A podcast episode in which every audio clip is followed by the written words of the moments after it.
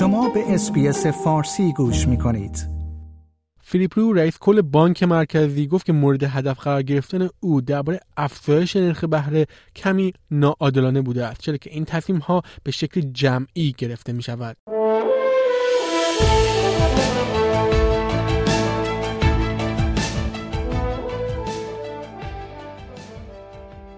فیلیپ رئیس بانک مرکزی استرالیا موسوم به RBA درخواست ها برای استعفا را رد کرد و گفت که افزایش پی در پی نرخ بهره برای نهمین بار یک تصمیم جمعی بوده است.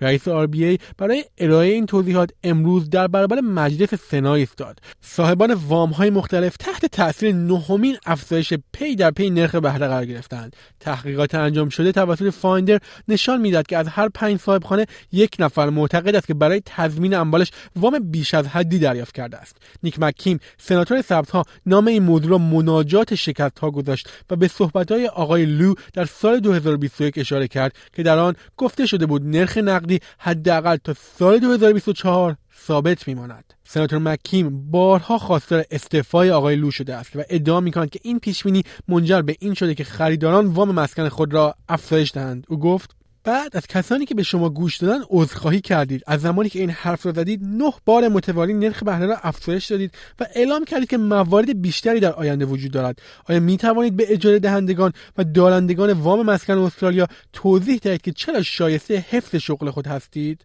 آقای لو اعلام کرد که قصد دارد دوره هفت ساله خود را به طور کامل به پایان برساند. او ادامه داد که اصرار دارد تصمیم افزایش نرخ بهره توسط هر نوع عضو هیئت مدیره بانک گرفته شده است. او گفت بعضی اوقات متوجه می شوم که همه اینها صرفا به من گفته می شود و این کمی ناعادلانه است. نه نفر از ما در هیئت مدیره هستیم که این تصمیم را می گیریم تورم هفت ممیز هشت درصدی کنونی بسیار زیاد است و باید کاهش یابد.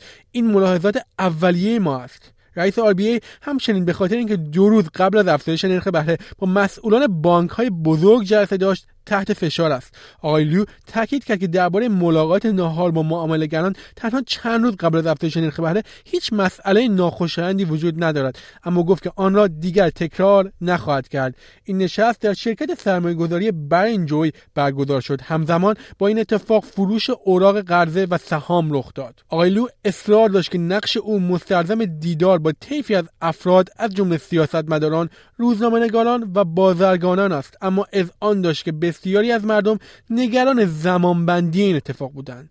او گفت که این دعوت را پذیرفته است چرا که در آن زمان وقت آزاد داشته است و قصد داشته ببیند افراد دیگر چه فکری می کنند سناتور مکیم در پاسخ رئیس بانک را تحت فشار قرار داد که چرا بازار اوراق قرضه در زمانی که او در آن نهار بود به طور قابل توجهی افزایش یافت. شنوندگان گرامی این گزارش رادیو SBS فارسی بود که توسط همکارم فین مکهاگ و من نیو سعد تهیه و تقدیم حضور شما شد. like، share، comment SBS فارسی را در فیسبوک دنبال کنید.